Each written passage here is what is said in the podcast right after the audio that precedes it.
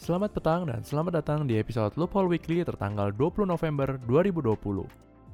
Loophole Weekly merupakan podcast dari Loophole Academy yang membawakan beberapa isu hukum yang menarik untuk disimak dalam sepekan.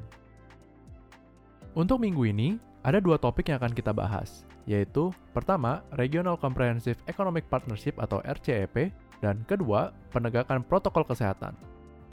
Mari kita masuk ke topik yang pertama, yakni RCEP.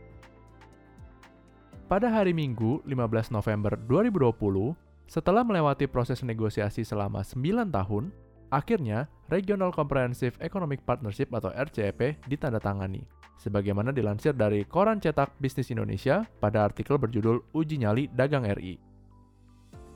RCEP ini menjadi perjanjian perdagangan terbesar di dunia di luar World Trade Organization atau WTO jika dibandingkan berdasarkan persentase PDB persentase penanaman modal langsung dunia, total penduduk dunia, dan persentase perdagangan dunia. Nah, akhirnya di tahun 2020 terdapat 15 negara yang menandatangani RCEP dengan 10 di antaranya adalah negara ASEAN. Negara-negara tersebut adalah pertama Brunei Darussalam, kedua Kamboja, ketiga Indonesia, keempat Laos, kelima Malaysia, keenam Myanmar, ketujuh Filipina, kedelapan Singapura, kesembilan Thailand, ke-10 Vietnam, ke-11 Australia, ke-12 Cina, ke-13 Jepang, ke-14 Korea Selatan, dan ke-15 Selandia Baru. Menurut laporan yang dibuat oleh UNCTAD berjudul RCEP Agreement, A Potential Boost for Investment in Sustainable Post-COVID Recovery, dijelaskan bahwa RCEP akan memberikan signifikan boost terhadap mengalirnya penanaman modal langsung ke negara-negara RCEP. Tantangan utama yang dihadapi oleh RCEP adalah integrasi ekonomi yang harus menghadapi faktor geopolitik dan tensi perdagangan.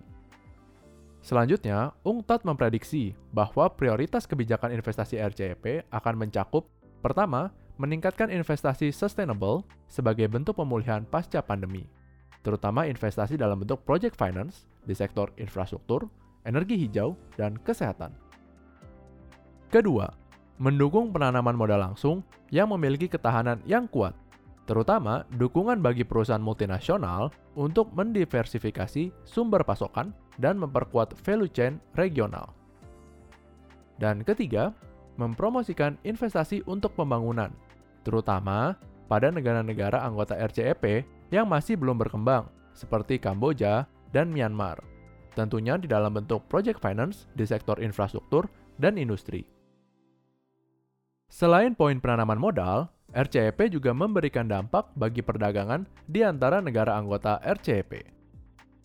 Pada bab 2 RCEP, diatur ketentuan liberalisasi perdagangan di antara negara anggota, termasuk di antaranya kebijakan mengenai tarif, yakni pengurangan atau eliminasi bea, dan bebas bea bagi pemasukan barang secara sementara. Untuk kebijakan non-tarif, RCEP mengatur eliminasi pembatasan kuantitatif ekspor-impor melalui kuota, izin impor atau ekspor, atau tindakan-tindakan lainnya. Tentunya, ketentuan ini sangat berpengaruh bagi Indonesia, yang mana banyak kebijakan ekspor dan impornya masih menerapkan kuota perdagangan.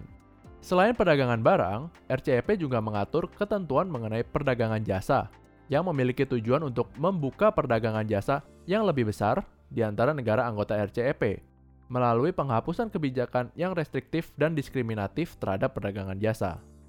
Ketentuan-ketentuannya mencakup kebijakan National Treatment, Most Favored Nation atau MFN, dan Local Presence. Mengenai kebijakan Local Presence, negara anggota tidak boleh menerapkan kewajiban bagi penyedia jasa dari negara anggota lainnya untuk mendirikan atau membuat kantor perwakilan, kantor cabang, atau badan hukum sebagai prasyarat untuk melaksanakan perdagangan jasa antar negara anggota. Ketentuan ini cukup bertolak belakang dengan apa yang dilakukan oleh pemerintah Indonesia saat ini, yakni meminta penyedia jasa untuk memberikan physical presence di Indonesia, selain daripada business presence. Walaupun demikian, di dalam sektor perpajakan, ketentuan mengenai business presence sudah mulai diterapkan, terutama dalam ketentuan mengenai pajak digital.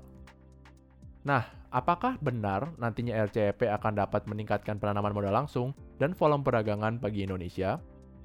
Mungkin bisa, tetapi dampaknya tidak akan langsung, sama seperti perjanjian internasional perdagangan atau investasi pada umumnya.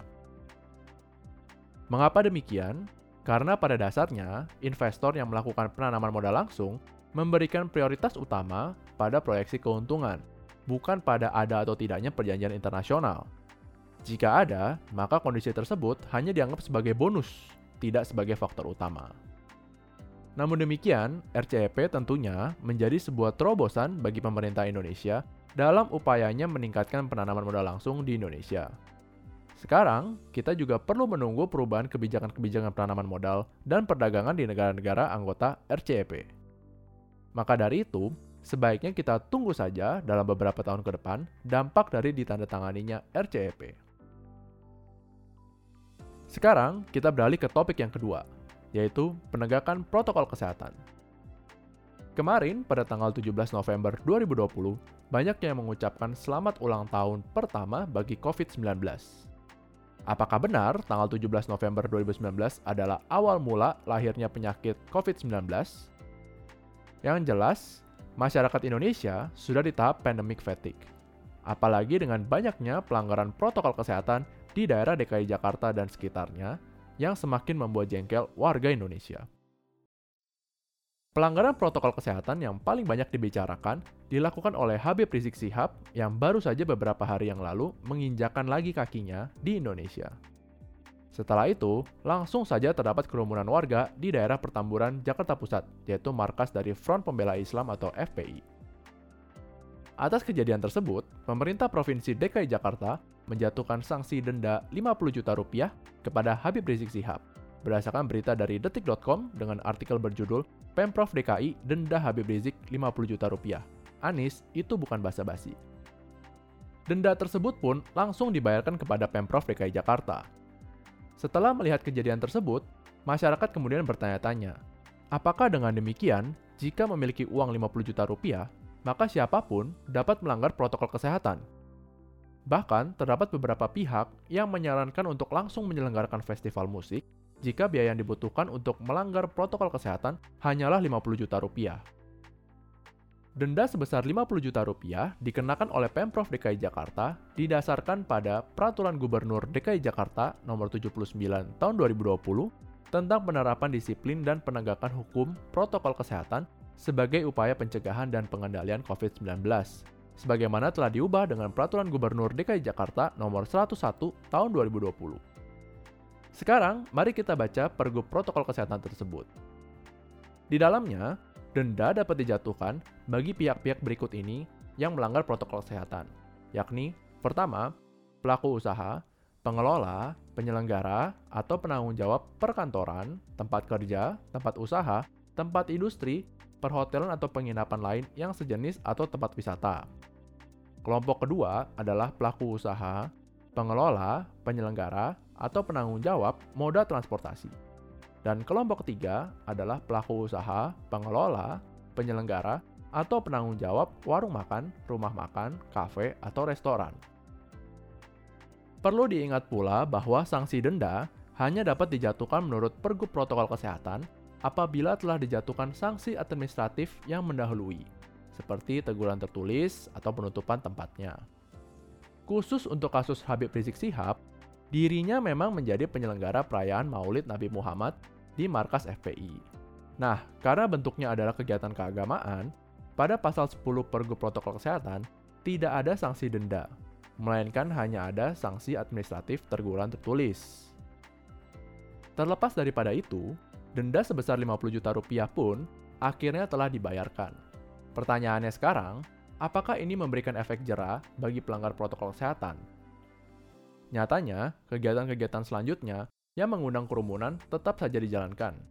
Apakah denda ini hanya dianggap sebagai biaya bisnis? Lantas, bagaimana penyelesaiannya? Apakah menaikkan dendanya akan memberikan efek jerah? Belum tentu juga, karena efek jerah ekonomi baru berfungsi apabila jumlah dendanya cukup signifikan bagi ekonomi si pelanggar. Jika nyatanya si pelanggar memiliki sumber daya ekonomi yang tinggi, maka denda dinaikkan pun bisa jadi tidak memberikan efek jerah. Lalu, perlukah dijatuhkan pidana badan, yakni penjara? Apakah akan memberikan efek jerah? Belum tentu juga, Lagi pula, apabila semua yang ikut dalam acara akbar tersebut di penjara, maka yang akan terjadi adalah overkriminalisasi, yang menyebabkan overcapacity dari kapasitas penjara di DKI Jakarta dan sekitarnya. Kemudian, yang dilakukan oleh pemerintah terhadap pelanggaran protokol kesehatan oleh Habib Rizik Sihab dan anggotanya adalah membagikan 20.000 masker. Tindakan tersebut dilakukan oleh Satgas COVID-19 sebagai upaya mitigasi risiko penyebaran COVID-19, sebagaimana dikutip dari bisnis.com pada artikel berjudul Satgas COVID-19 buka-bukaan soal pembagian 20.000 masker di nikahan anak Habib Rizik. Tindakan pembagian masker ini merupakan tindakan harm reduction, karena upaya pencegahan sudah tidak dapat dilakukan. Bahkan efek jerah pun sudah tidak dapat diberikan maka dari itu, satu-satunya jalan dari pemerintah adalah membagikan masker, agar setidak-tidaknya tidak terjadi penularan COVID-19 yang begitu masif. Nah, bagaimana pendapat kalian? Apakah kalian memiliki solusi lain untuk menegakkan protokol kesehatan? Coba share solusi kalian di Instagram @lupolacademy ya. Demikian adalah rangkuman singkat beberapa isu hukum yang patut dicermati dalam minggu ini. Jangan lupa untuk terus ikuti media sosial Loophole Academy di Instagram dan Twitter at Loophole Academy. Sampai jumpa minggu depan.